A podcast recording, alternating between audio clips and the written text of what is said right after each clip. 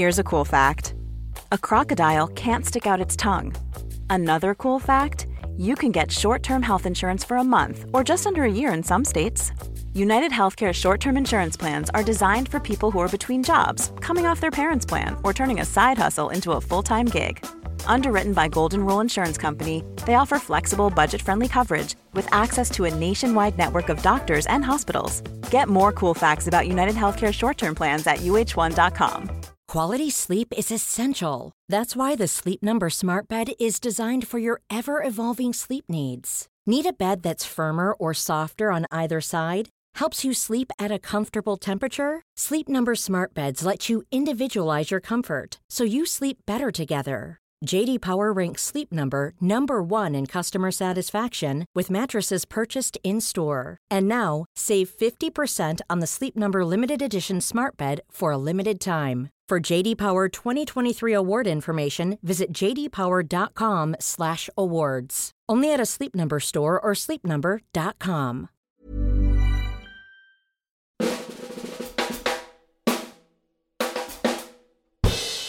Truth and movies from Little White Lies. Today, Guardians of the Galaxy 2. Yes, it's another Guardian podcast.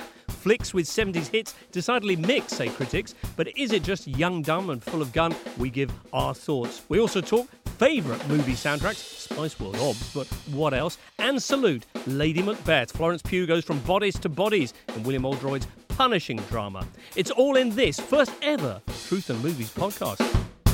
Establishing shot interior, three men sit around a table. They are David Jenkins, Adam Woodward, and James Richardson. It is Shoreditch. Then someone speaks. Hello, everybody, and welcome to this inaugural Truth and Movies podcast.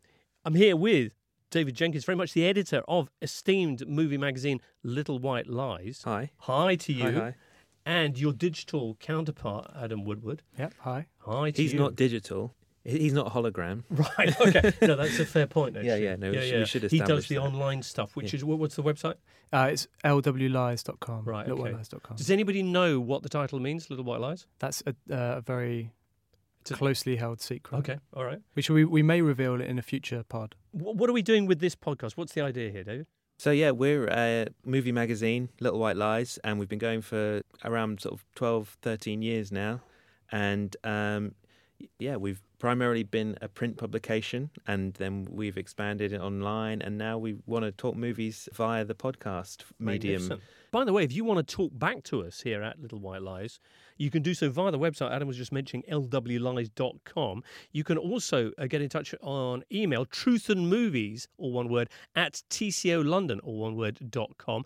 Or you can follow Little White Lies on Twitter, which is always a good idea because you guys put up all sorts of interesting things. And the uh, Twitter handle is at lwlies. Looking forward to hearing your reactions, I think, uh, to this debut show, which begins with Guardians of the Galaxy Volume 2. Eagerly anticipated sequel. This one out on Friday, the 28th of April, and set to the backdrop of Awesome Mixtape 2. Uh, this sees the team's adventures continue as they unravel the mystery of Peter Quill's true parentage. It features Peter Quill, played by Chris Pratt, also Vin Diesel's along, Dave Bautista, Bradley Cooper, Zoe Saldana, Michael Rooker. Uh, they're all back basically for this. And here's a little clip of the action. All right. First, you flick this switch, then this switch. That activates it. Then you push this button, which will give you five minutes to get out of there. Now, whatever you do, don't push this button, because that will set off the bomb immediately and we'll all be dead. Now, repeat back what I just said. I am Groot. Uh huh. I am Groot. That's right. I am Groot. No! No, that's the button that will kill everyone. Try again. I am Groot. Mm-hmm. I am Groot. Uh huh. I am Groot. No, that's exactly what you just said. How is that even possible? Fine performance there from, from Vin Diesel. One of his best, I would say. Now, David, you, you reviewed this, uh, and your line was Uh oh. it's like your uncle wearing a Sonic Youth t shirt. What does that mean? Well, I guess my feeling about this, and, and maybe this extends to the entire Marvel universe, galaxy, solar system, is that um, that, that there is a definite kind of like attempt to attempt to be cool, attempt to be down with the kids, attempt to sort of talk in a way and act in a way that's really like hip and happening, but never really quite comes off for me. You know, they got the look, but Right. they don't really have the the credo behind it that's Alright. backing it up. The real kind of the passion, the soul, the the spirit. You it's, know, a, it's an empty corporate shell of hipness, you think? I think so. Adam, yes. you're demonstrably down with the kids. So, do you agree with David? I, I, I'm inclined to. I think in this Really? in this case, yeah. Um, Did you notice that the rather older guy next to you was having a terrific time during the film? There was a chap sat behind me who was whooping Right. with, with every sort of 80s reference, and they range from sort of Pac-Man to Knight Rider, Mm. Uh, and all the all the music which we'll come on to range. later, which Yeah. is a big range. And and and yeah, I think it was just that instant recognition of. I, I get that reference, and, and there's the joke, basically. Right. I, I was actually referring to myself because I, I Right. really enjoyed this film. But you know what? I actually thought because I was sitting in front Yeah. and I could hear this man whooping, and I Ah. thought that's James. He's having an absolute ball. I'm so pleased. There you go. Were you? Ha- you were having No, a I, ball. I then. did enjoy it. Um, I feel you guys should do more of that reviewing stuff first, and then I'll say what, what I think. But I, I mean, I can say it now if you like. You should just say it. I'm just going to come out with it. I actually enjoyed this film more than the first one.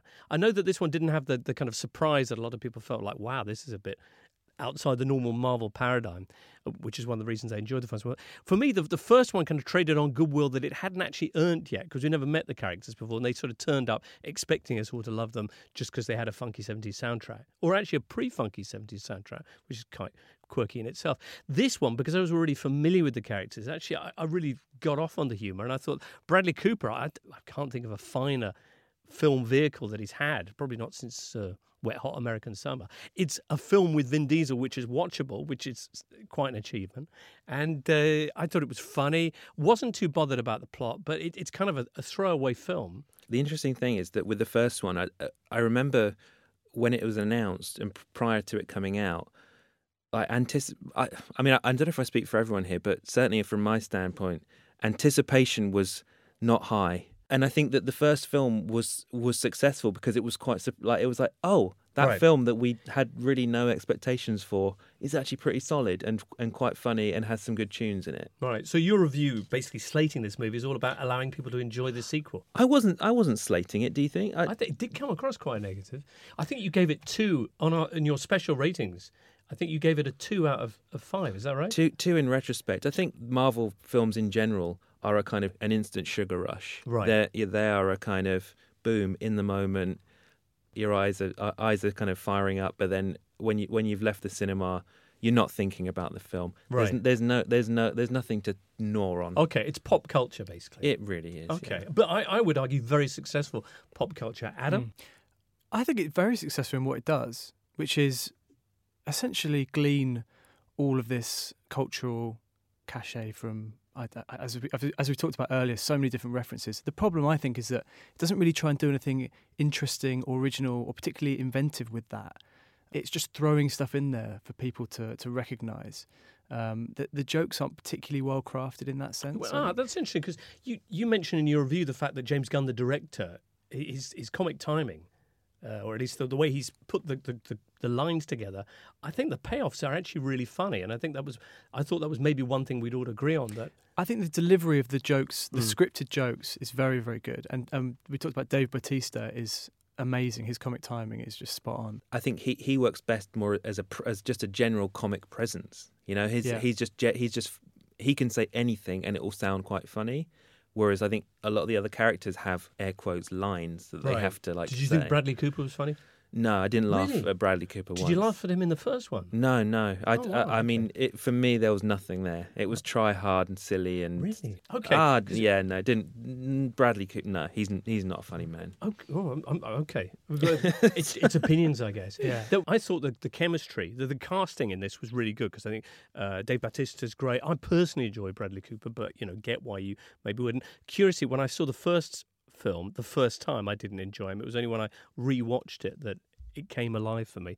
So I, I don't know. For for me, it got two thumbs up. Mm. But if you want to use a slightly less Stone Age uh, rating system, Can you? Can there be more than two thumbs up? Yeah. Is it just one, one or two or zero? As I say, that's a bit binary, isn't it? Let's um, in in your excellent magazine, Little White Lies, uh, and website. Uh, you employ a rather radical rating technique. Could could you just explain a bit more? Sure, yeah. So we, we instead of having a simple five star review, which is, it covers the entire movie experience, we uh, uh, sort of segment that up a little bit and have an anticipation score Right. out of five. How much are you looking forward to seeing this movie? From like going to a funeral, which would be like yeah, zero or one. zero, one, two, two maybe if Yeah. you like fu- funerals, and then enjoyment, which is very, which is intended to be your um, experience in the moment of Mhm. actually seeing the film. That kind of, you know, I think what Marvel movies are all about is that kind of in the moment sugar rush, and then in retrospect, which is like when you've left it to to, to mature a bit in your mind, Right. you've had a time to ponder, and then you kind of you you get to see the kind of uh, uh, the enjoyment over time. Mm. Mm. It's Yeah. a it's a graph. you Yeah, I, li- I like that. Okay, so what would your numbers be for this?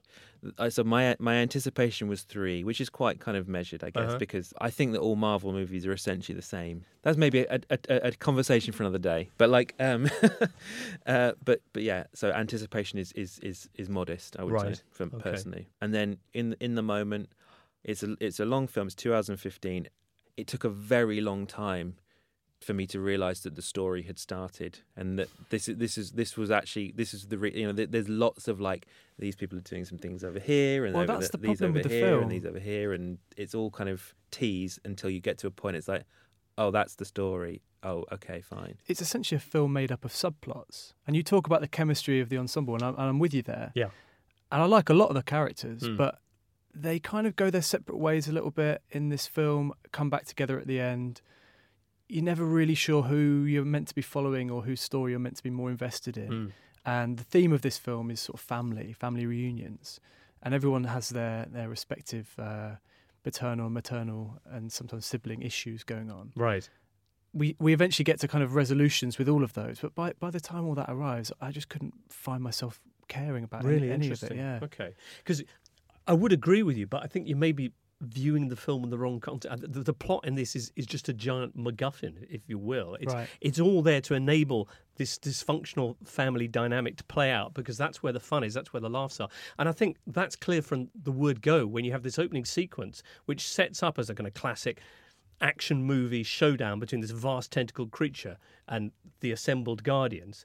And James Gunn, the director, as soon as the alien arrives, basically just takes the camera off, focuses on the baby Groot figure, and lets his dance to ELO's uh, Mr. Blue Sky occupy center stage while you just see kind of bits peripherally of this vast action scene taking place in the background. He's, I mean, essentially, it's not about the action, it's about the characters, it's about the laughs. W- one thing, listening to that clip of Baby Groot there with Rocket, you might think, is Baby Groot really annoying? Did you think he was annoying? I quite liked him. Oh no, I, I I- would say that I I thought he the baby Groot character worked. If anything, I I thought there was less of him than I thought there would be. Really, Right. he has kind of maybe three sort of meaty moments in the film, and I mean, you know, I think that's maybe a, a sign of of the sort of dearth of quality of the writing in that they, they maybe couldn't think of some more ways to incorporate him into the movie Right. um, in a, in a more meaningful way. But um, you know, I think that there's there is a sort of a sketch in the middle of the film involving Baby Groot, which was the highlight of the film, Okay. and and it's a, a really nice. It's one of those. It's just a really nice sketch that involves good writing, good editing. Is it when he's fetching things? It's when he's It's when fetching he's things. fetching things. All right. But going back to that opening sequence, hmm. the way James Gunn stages the action off camera is such a clear nod to the fact that this is just about the jokes. Yeah. And yet the film actually unfolds in a way where the action is very much at the centre of it. And and it kind of I feel like it it sets out its stall in that opening scene and then doesn't really deliver on that. Okay. All right. So your score's worth three for anticipation, and then while you were watching it, It was three. It was it, Three while you were just. It was maybe two and a half. two and a half. Okay. so I'm giving it the benefit of the doubt. now? And now I'm I'm I'm sort of two. I'm just. I- Really? I, mean, the fact You that- regret the very fact that we can maybe have this conversation Yep. about it and that it's still in my mind. Yep. In a, in a, in a semi fresh way, I think would would prevent it from being a kind of a complete write off. But like. If someone said, if, if I was on like a long haul flight, Yes. and that was the only film that I could see, I, pr- I probably would like read the, the safety card or something. Well, Having already seen it? Yes, You yes. wouldn't rewatch it. No, no. There's no. There, there It's would, actually an interesting measure. On a flight, would you watch Yeah. this again? Adam, you're on a flight. I would I would watch this again. I think. I mean, my expectation was was quite high. I quite liked the first film. Um, it felt like a bit of a palate cleanser. Felt quite refreshing. Mm-hmm. Uh, I think Marvel movies, especially up to that point, had, had become very serious, and this one, you know, it, it was it was uh, admittedly a two-hour uh, sketch or series of sketches, uh, but it did it did its job really well, and this one sort of does the same thing. Hmm. Um, so I, I was sort of expecting quite quite a lot from it, and We'll give it a four expectations. I'd give it maybe a yeah, I'd give it a four. I'd probably say three for enjoyment, Right. and maybe a three for in retrospect as well. Okay. The one thing that really depressed me about the film was that in the screening we were at Monday, uh, on Monday evening, James Gunn, the director, was was sort of on stage beforehand, and he said it was a film made about outcasts for outcasts. Did you say that? Yeah. And I think that's totally disingenuous. Like the idea that these these characters are outcasts in the context of the film, but Right. this film for me is the, is the epitome of the the kind of commodification of geek culture, and that that is right the way through the film, and also the marketing campaign, which is obviously Hmm. heavily focused on the soundtrack, all, all the kind of references to stuff. I mean, the, one one of the posters um, is uh, is a kind of nod to the Ramones' "Rocket to Russia" uh, LP, and you know that's not necessarily part of geek culture, but it's certainly more of a, a more of an outsidery thing, and that sort of feeling that the film thinks it's quite punk and quite cool. Is that not a sign that the geeks have essentially inherited the earth? Yeah, and but but this is basically it feels like this is uh, as good as it as it gets for for these films. Like this is it's not trying to really push it that far. Okay. it's giving you something which is is as Dave said earlier, a real sort of in the moment sugar rush. Um, that really, you know, you don't really take much away from it, and I don't know. I just think it, I'd like to see these films trying to be a bit more ambitious. I would recommend it to people who like these films All right. and not recommend it to people who don't like these films. That sounds fair. I myself was not anticipating a great cinematic experience, uh, particularly after an hour we sat while the DJ tried to whip up enthusiasm for the first film's uh, thing. But so I wasn't very uh, up for it when the Yeah. film started. Loved the film. Feel a bit sheepish now that clever people have told me I shouldn't have. But No, I think no, I would still all. give it a three going in, a four at the time, and a four and a half. In retrospect, no, I'll give it a four in retrospect. See it, I would say, but clearly at your own peril. Um, anyway, speaking of scores, uh, the soundtrack is of course key to this movie and its its whole character. So, in a second or two, we're going to be talking soundtracks. Sweet sound of Richard Jupp out of Elbow on the drums there. That's right. Hey, anyway, so like soundtracks, uh, which this mixtape thing that they've got going on, which quite cleverly they've they've they've gone pre-funk. They've they've kind of mined a, an almost untouched strata of musical history with all the, the kind of early seventies classics. Um, it's a I don't know if it's a little bit cynical, but it does work. It's a kind of shortcut to sentiment, a you know pre-made fuzziness. Interesting fact about the first Guardians of the Galaxy, Mm. and this is actually from uh, an interview I did with James Gunn at the time. He he basically said that he downloaded every song that charted in the seventies, ended up with this mega playlist, which he whittled down to about hundred songs, of which ultimately some made it onto the soundtrack. But this was actually at the script stage, um, so he, he actually wrote a lot of the film with these songs in mind Right. um, which I think is a great, uh, you know, a great idea. And and now it just feels like, yeah, we, we're sort of a few years and, and another film down the line, and suddenly it's become this, uh, I don't know, quite cynical marketing exercise. But that actually, to, to me, makes it sound quite organic the way the way that he's approached this. Well, initially, and I wonder whether, you know, the, the success of the first film very much seemed to depend on that mixtape volume one, and and this new one.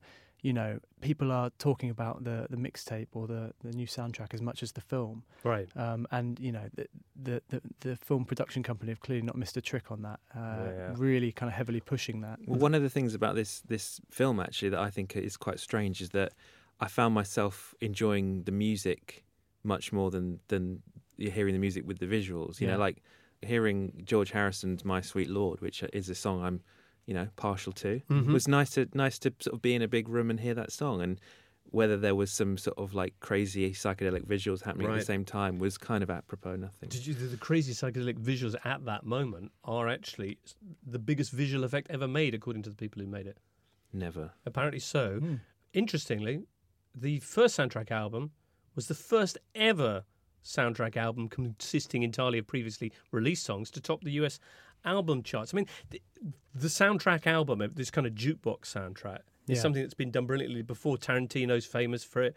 I think that um, Danny Boyle is another Hmm. famous exponent. I mean, Trainspotting is Is it? Does it always work that way though, with the director basically going, "That sets the tone. That's the tone I'm looking for," or or is it usually that the record company comes in and says, "Hey, can you shift these songs for us?" I think it works probably both ways. Uh huh. Uh, certain directors, Martin Scorsese, Wes Anderson's another one, uh, they seem to essentially use these songs as jumping off points uh, at the script stage. You know, they, they really work them into the into the film in, in in ways which yeah feels organic and actually has uh, some some bearing or some relevance to the actual story. Right. Um, one of my personal favourite soundtracks is um, Grosse Pointe Blank Right. great 90s film, John Cusack. Uh, that film opens with an amazing scene of John Cusack lining up uh, to essentially assassinate a guy. Um, and as he's kind of looking through his sight, the song I Can See Clearly Now comes on. And I mean, that, that use of that song perfectly encapsulates the, the mood of that film, the tone of that film. And it also sort of talks um, a, a bit about the character, reveals something about who that character is. Hmm. Um, I just felt like with Guardians of the Galaxy 2, James Gunn doesn't really nail that. You know, the, I, the songs for me didn't really marry up as well with the action and what's happening. Um, there's a few uses of, of, of songs as well. The Cat Stevens song, Father and Son. Mm. I mean, it's a little bit on the nose, isn't it? The way the Bit heavy-handed, you Yeah, a little yeah. bit, yeah. Um, we, you guys put out a shout on the Twitter for great soundtracks. There was a lot of love for Grosse Pointe Blank and its Yeah. kind of 80s vibe, uh, 80s English vibe. Yeah, there's, there's sort of the clash and you know, Yeah. it's, that, it's that kind of thing. Other other much nominated films included 500 Days of Summer. Uh, somebody had a shout out for Shrek. Of course, Till the End of the World, the Wim Wenders one. Oh, yeah. Uh, Donnie Darko, The Big Chill, Scott Pilgrim. Uh, ooh, yeah, Casino. You mentioned Scorsese. Orma Brown saying the scene where S- Sharon Stone seduces Joe Pesci to BB King's The Thrill is Gone. Of course, from uh, Goodfellas. Fantastic soundtrack there. I'm amazed nobody's mentioned Everybody Wants Some because I don't think there's a film in which the soundtrack played as big a part of my enjoyment Mm. as that one. I, I, mean, maybe you needed to be a certain age when you saw that, but I, that was just because I, none of those songs I was expecting to pop up in a in an American film, a Richard Linklater film. Suddenly you got pop music by M or or, or uh, Tainted Love by Soft Soft Cell. I was just glorious. That that's my favourite. I lo- yeah, I love the idea that he's kind of instead of thinking like, what songs do I love that I just want to put on the soundtrack? He's basically thought, what would these people be listening to? Yeah. and it becomes part of the character. I mean, my pers- my personal favorite of these kind of jukebox mo- movie soundtracks is I'm, I was trying to think back w- uh, w- uh, to like what would be the kind of the almost like the grandfather of these, like the you know when did this whole thing kick off? And maybe any someone can correct me over email, but what, one of the ones I love the most is the American Graffiti, the George Lucas one. What's on that? Um, they, I it's mean, like it's Beach Boys. It's like the Beach Boys. It's, it's loads of fifties rock and roll, Right. basically. Um, It's surf and rock, lots basically. of soul, surf rock, and I mean the whole the whole point of the film is like it's kids in cars listening to, to, to rock and roll on the radio and smooching and go, Mm. going to diners and stuff. And the way that the the film is made, you know, one you'll, you'll be you'll be in the in one car with one character listening to the music, and then the the you'll you'll kind of be taken across to another car, and the sound kind of merges across, and you hear what they're listening to, and it's it's like this kind of the whole film is essentially you know encapsulate this this idea Mm. of like a kind of youth soundtrack and like you know the the importance of music in Mm. the kind of as a kind of lubricant for life. It's Yeah. it's it's it's I think it's an amazing film. George best Lucas. best course. George Lucas film. Yeah, I whatever think. happened to him? Yeah, I don't know. He's just went missing. Just disappeared. Yeah. But but that's a great example of a sound. I mean, that film was made 20 years or so after the 50s, but it perfectly captures the spirit of that time. In in a way which I think this film, Guardians of the Galaxy 2, doesn't quite do that. I know it's it's a different kind of film, and it's obviously set in a in a fictional future in Right. space.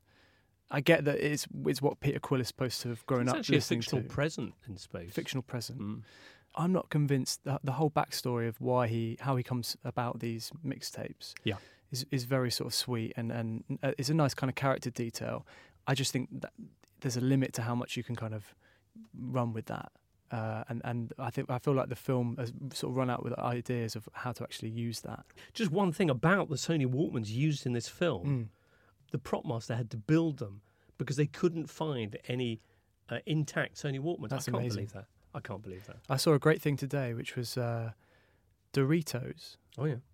have teamed up with the uh, Guardians of the Galaxy people, and they've they've brought out a limited run of big bags of Doritos with uh, uh, essentially the soundtrack built into it. So you can you can plug your headphones into the bag, Into the bag of Doritos. in, into the physical bag, and, and walk along eating your nachos, and listen to the the, the soundtrack. so the, the bag of Doritos features an MP MP3 player.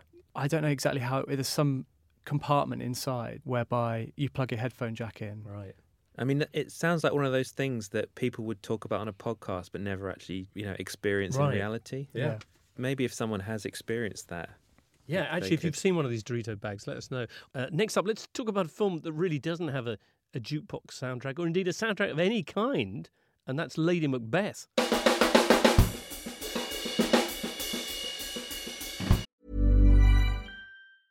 A lot can happen in three years, like a chatbot may be your new best friend. But what won't change? Needing health insurance. United Healthcare Tri Term Medical Plans, underwritten by Golden Rule Insurance Company, offer flexible, budget friendly coverage that lasts nearly three years in some states. Learn more at uh1.com. Many of us have those stubborn pounds that seem impossible to lose, no matter how good we eat or how hard we work out. My solution is PlushCare. PlushCare is a leading telehealth provider with doctors who are there for you day and night to partner with you in your weight loss journey. They can prescribe FDA-approved weight loss medications like Wegovy and Zepbound for those who qualify. Plus, they accept most insurance plans. To get started, visit plushcare.com slash weight loss. That's plushcare.com slash weight loss. Hey, it's Ryan Reynolds, and I'm here with Keith, co star of my upcoming film, If, only in theaters, May 17th. Do you want to tell people the big news? All right, I'll do. Sign up now and you'll get unlimited for $15 a month in six months of Paramount Plus Essential Plan on us. Mintmobile.com slash switch. Upfront payment of $45 equivalent to $15 per month. Unlimited over 40 gigabytes per month. Face lower speeds. Videos at 480p. Active Mint customers by 531.24 get six months of Paramount Plus Essential Plan. Auto renews after six months. Offer ends May 31st, 2024. Separate Paramount Plus registration required. Terms and conditions apply if rated PG. Right, Lady Macbeth, which disappointingly no relation to Shakespeare's Macbeth. It's not part of a series. Macbeth meet the in-laws. Mac- Macbeth family values. Yeah. like Abbott and Costello. Or Exactly. Like that, yeah. Yeah, none of that. This uh, very much an adaptation of Nikolai Leskov's novella, Lady Macbeth of the Mtsensk, more recently remade. There was the Shostakovich uh, ballet, I think, no, and then uh, the Yugoslav 1962 Lady Macbeth of Siberia, which we've all watched. Yeah, yeah. We've all watched that. Uh, anyway, this is from William Oldroyd. It features a pretty extraordinary Florence Pugh, uh, Cosmo Jarvis, Naomi Ackie, Christopher Fairbank, Paul Hilton in a pretty harrowing story about a young woman who is bought as a wife and essentially held almost captive in a country house. Have you kept well? I have. Thank you, sir. You haven't been running the house in my absence. I have. That wasn't a question. Where's your husband? Wherever you put him. I'm so sorry. It's not a cheery business, Adam. What was your take on this? I, I really like this film. Um, couldn't be probably more different to Guardians of the Galaxy 2. Um, it's a costume drama, I think, for people who may not necessarily like costume dramas. And you, you talk about the novella on which it's based, Mm. which is obviously set in Russia, and this is the, sh- the story is sort of moved to 19th century kind of Northumberland. I still think even though Game of Thrones has been around for a long time, it's still nice seeing sort of regional accents in, Mm. in period dramas. Um, and yeah, it, it's a story of, of a young woman who is brought into essentially quite an abusive relationship, and it's how that abuse is suppressed by her, um, and for reasons which we, we sort of won't spoil here, she is sort of left to her own devices, and it's how that abuse then manifests itself, and, Mm. and how she passes it on to the people around her. It's been a while since you've seen this, David. Is it all flooding back to you now? Oh no, absolutely. I mean, I think the Game of Thrones reference definitely feels appropriate. I mean, I remember watching it thinking it was kind of like almost like Game of Thrones fan fiction, but in, in a good way. Like you know, someone had sort of spun off a character because it has that kind of that sort of hair trigger violence and that that sense that anything can happen. And Right. I mean, it, it, the film sort of dramatically, the film is set in this kind of country house, and you know, the- it's people in rooms with doors closed, and then William Oldroyd actually is from a theatre background, and you can kind of tell in the way that he sort of surprises you with people come and entering through doors, Mm. and you know, suddenly, um, you know, she'll go out into the into the barn, and there'll be, and she'll see some weird things happening out there Mm. with the sort of stable hands, and uh, you know, he, he he he that element of surprise works really well, I think, and Yeah. uh, and and I guess that Game of Thrones does have these kind of,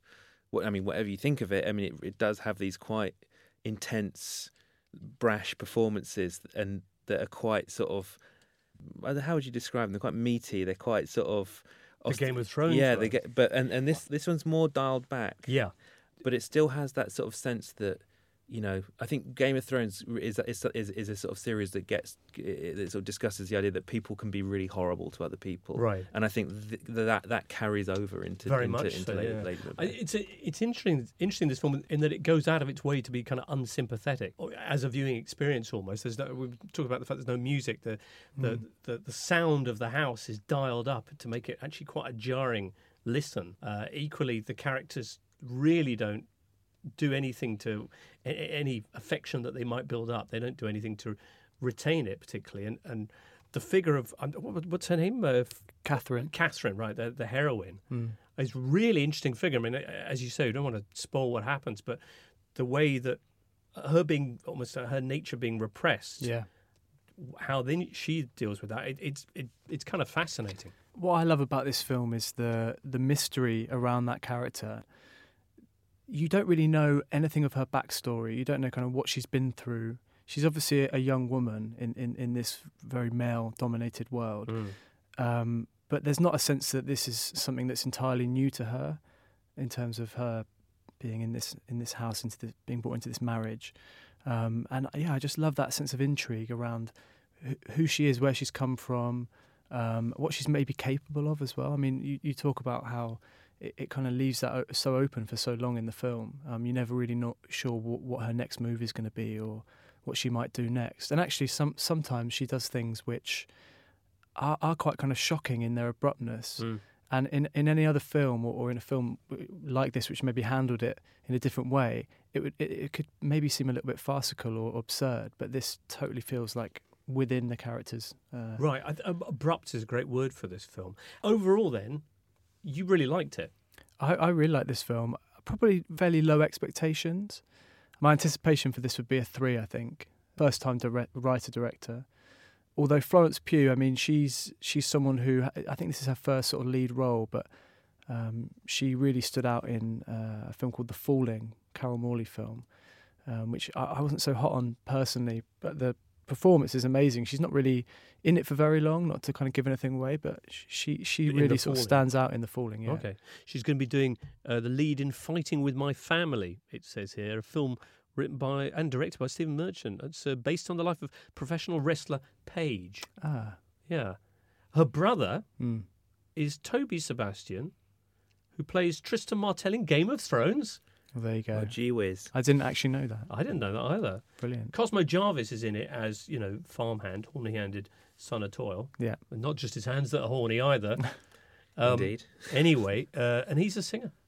I wasn't aware of that at all. So Awesome. basically, your expectations weren't wildly high. Well, wildly high. I think you know, going in not really knowing what to expect from it. Right. Uh, but yeah, a four for me, and same for retrospect. I think. All right, four at the time and four afterwards. Yeah. Right. David? So yeah, my anticipation would, would be sort of moderate. I think the um, I, I'd heard some good rumbles from the festival circuit. 'cause I Mm. think it played at, in Toronto and uh, in at the end of last year, and where it got a good, some good write ups. So yeah, I was quite eager to see it. So, All right. but um, and then enjoyment. I mean, this is a weird one because like. You know, I, I like the film, but wouldn't necessarily say it was an enjoyable experience. And I mean, that's when you kind of have to fudge fudge things a little bit. I mean, I probably I'd probably give it again. It'd be like a three and a half, and I might I might I might say three Would more, you reach rather for than the four. uh, airplane safety card for this one. N- no, no, I probably would give this one another go on, Yeah? the, on the airplane. Okay. Yeah, um, I thought it was very good. Yes. but I'm not. I, I- it didn't quite have that sort of transcendent quality that I need for it to sort of be very, very good. I think. Okay, it's it's a very it's a beautiful film to look at. Mm. The costumes, the furniture is amazing. If you like furniture, you're going to love this film, and it's lovely. That's a poster quote there. Yeah, if you Yeah. love furniture and the framing, the way it's shot, I, I didn't know his theatrical background, the, the director, but it's, it's lovingly put together. Uh, like you, I didn't have wild expectations, although the trailer is quite dramatic and makes you think that yes, it is period, but it's it's going to do interesting things with the genre, which it certainly does. So I'd say a three going in. I'd give it a four, and I wouldn't really want to go back on that because nothing that I've thought of afterwards made me think. Do you know? I think if anything, it's kind of brewed in my head this notion of the morals or, or absence thereof of, of, of that story structure. Huh. So yeah, Lady Macbeth. Go see it. I didn't give my in retrospect. Uh, Did you not? I thought No. you did. What was your in retrospect? Oh, I, I- I was going to say that uh, in my in retrospect would probably be a bit higher. Four. Oh, yeah. Because actually, after having a bit of time to think about it, it's Mm. I do think it's a really interesting depiction of a kind of female character who is kind of.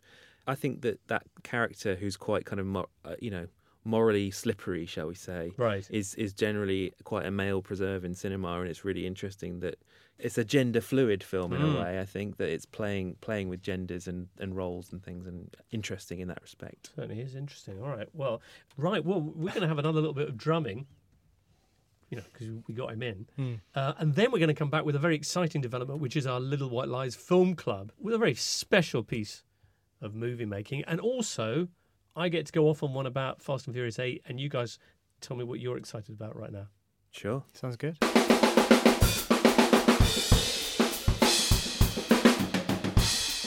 Right then, how about that Little White Lies Film Club? What's this about then, Adam? So, Little White Lies is, is all about helping people to discover more great movies. That's kind of our remit, I suppose. And yeah, I think it would be a good idea if we if we sort of offered up a film for people to to go away and watch. We're going to do the same thing, Mhm. and then come back next week, discuss it briefly. Brilliant. What have you selected for us? So interestingly, James Gunn, Guardians of the Galaxy Volume Two director, I saw a thing on Twitter where he had responded to someone who was programming a screening event um, where they were showing, I think, Guardians of the Galaxy Two, and they'd, they'd asked James Gunn what films they should show beforehand, like essentially what influenced him in Mm. this film. Uh, and the films he, he he tweeted back were Flash Gordon, Right. So you went with Flash Gordon. yeah? well, Empire Strikes Back, and 2046, the Wong Kar Wai film. Right. So I think of those, you can maybe see a little bit more of the Flash Gordon and the and the Empire in, in Guardians 2. But 2046, I think, is a film which I certainly wouldn't have said going into this. This is going to be a kind of key James Gunn influence. So It is one of the most amazing films to look at, like ever. Oh yeah, it's in- incredible. I remember go- originally going to see that in the uh, the Odeon Wardour Street, which is now no longer i- in existence, and it was just me and one other guy eating a kebab. So Who- that was who was uh, eating the kebab? Uh, the other guy. I wasn't eating a kebab. It was the other guy. So Right. I, I I saw it in kind of smell-o-vision. Um, Yeah. But um, It's a shame he wasn't eating Cantonese food. Cause no, that would have been nice, and especially it's in Chinatown as well. So it would have been, uh, you know, getting a kebab in that area would have actually been a harder. he would have had to go out of his way to get that. Yes. 2046, just for anyone who's wavering, could you sell it to them, David? It's the um, uh, Wong Kar Wai sequel, uh, unofficial sequel to In the Mood for Love. Uh, it's I guess it's a more ambitious, surreal, cerebral experience. It's got his kind of trademark, extraordinary visuals. It's a it's a love story set inside the mind of an author, and it just sort of hops around all these different genres. And it's it's a kind of a, a kind of brain melter, but in a, in a really good way. Right. So the plan is that we would invite you, listener, to go away and if you, if you have a chance to see this, it's certainly available on, on Amazon, or perhaps you can pick up a, a DVD copy somewhere. Then next week we'll have a bit of a chat. Yeah. Yeah. And then also have another recommendation for the following week. Okay, something appropriate Daisy to next chain week's it. films. Yeah, yeah. Our Twitter address is at LW Lies. The website is Adam. It's lwlies.com. Bingo. Or you can email us at, and this is where it gets complicated. I've lost the piece of paper. Do you remember the address? I do. It's uh, Truth and Movies. All one word. All one word. No ampersand. Uh, at tcolondon.com. Bingo. Um, I went to see Fast and Furious 8 this week, and that only served to kind of. Why did you do that? I was curious, and also I liked three of the f- first seven. That's less than half. Yeah, but the seven itself, and you know, potentially this is to do with the fact that tragically Paul Walker had died, and there was that rather touching scene at the end of seven, which I think left every. It invested this series, this deeply silly series, with a certain emotional significance, Mm. which I think people have brought into the new one, which is possibly why. And crazy stat here, it's had the opening weekend that it had. Yeah, Fast and Furious 8 actually made more money on its opening weekend than The Force Awakens. I, I don't know the exact figure to hand. We'll have to we'll have to find that out. Are you sure about that? I'm. I, Yeah, I, that, that yeah, yeah. sounds Reported all over. very. Yeah, the Force Awakens. No, Yeah. I, I simply refuse to believe that. But the, the Apparently, it's true. Though. It's extraordinary, isn't Un- it? until But it- until Universal's studio head is, is telling it to me to my face, I, I won't believe it. I've got the numbers now. Uh oh. Yeah. So The Force Awakens 529 million worldwide in its opening weekend, which is impressive. Fast and Furious 8 532.5. So that's like three and a half million more. It's tight, but more people got excited and went to went to see the new Fast and Furious film than the first new proper Star Wars film in decades. Now it's you know fair enough. Horses for courses, and it's a matter of taste. But it's rare that I come out of a film so. Do you know that feeling when you feel that you've actually been insulted by the, the filmmakers? That it was essentially insultingly bad, and that's very much why I'm still. Oh my goodness, I have to get something off my chest about this. I, I, I don't want to go on about it. There are one or two good bits. None of them involve Vin Diesel because we were talking about the chemistry and the casting of Guardians of the Galaxy Volume 2. Hmm. The casting of this, I find it astonishing that eight movies on, they've not realised that Michelle Rodriguez and, and Vin Diesel are just charisma deficits. There is literally nothing that's interesting or charismatic I or sympathetic about them. And there's a couple of interesting set pieces. The remote piloted cars, the kind of swarm of them in Manhattan's good. And there's a kind of, I imagine, a homage to Battleship Potemkin that that that um, Jason that the Staith uh, Yeah. reenacts in an airplane. But you know, see that on YouTube if you can, because it just it upsets me that I have contributed to the you know the funding of this creatively, morally, artistically bankrupt Wow. uh, movie, which features another bad performance from Helen Mirren. I know she's a great actress, but she's really made some stinking appearances on. I film. will say that was the low point for me. And in fact, she kind of did this before in a film called Red. I was um, gonna a say, few years ago. yeah. So it didn't really come as uh, you know, it didn't really feel fresh or, or particularly funny. Yeah, it's like no Uh, one wants to say, uh, Helen, that was actually really bad because Yeah. it's Helen Mirren. I think this film, though, you, you said that it hasn't kind of realised how bad some of the actors are. Right. For me, it relegates the, the original cast members, and Dwayne Johnson is now MVP, and, Right. and there's no messing, and he is like the future of the franchise. And it, And they the basically put Staith. and the state who actually he he is he is extremely funny. The state. I mean, I, I don't know if there's anyone. The Rock has a very different kind of uh, gives a very different kind of action comedy Mm. performance, but Statham as a sort of go-to hard man, you wouldn't you wouldn't really expect it from him. One of my things on Statham is I think that he is an extraordinary film actor, and and he he has that rare thing of like he's in a lo- I think he's in a lot of bad films, Right. but I always like him in them. Did you see Wild Card? His Las Vegas uh, I debt nev- collector I drama. didn't see that Oh, one. it's a great film. Oh, maybe I did see that Where he takes people out by flicking cards at them at one point. Oh no, but that that that sounds perfect. Yeah. I mean, it. d- I mean, that's what he should be doing. Absolutely. Yeah. And have it- you, have you sorry. seen Crank Two High Voltage? No, I haven't. Right. The premise there, though, is fascinating. He's got a, a drug in him which, if his heart rate slows, will kill him. Jason Statham essentially has a car battery for a heart that he needs to recharge Right. uh, periodically.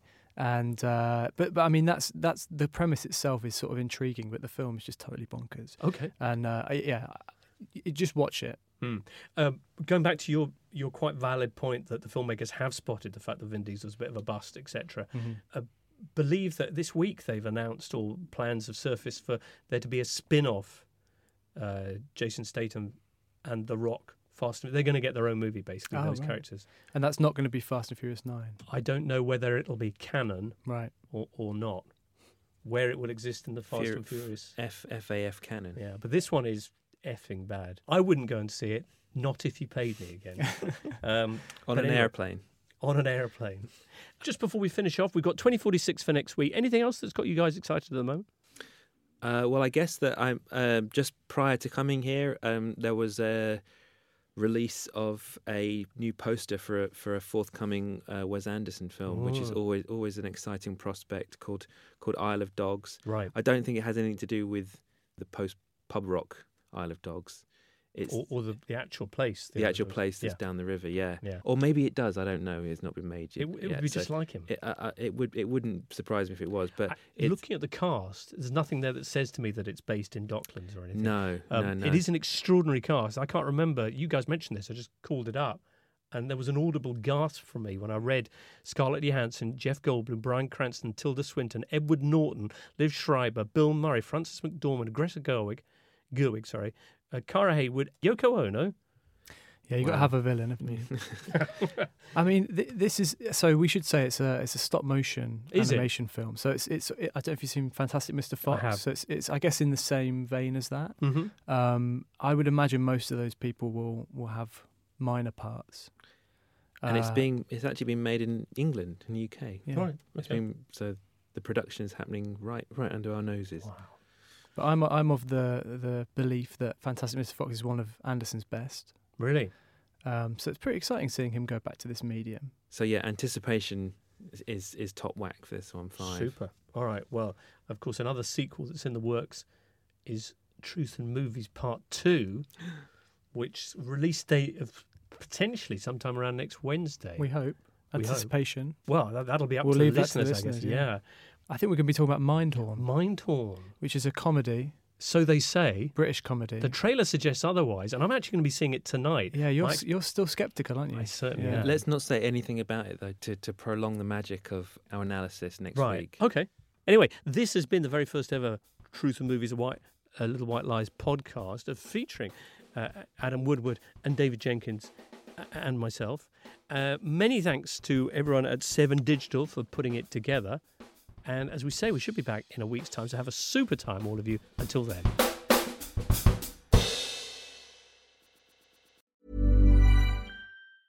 Okay, I have two new obsessions that I need to share with you.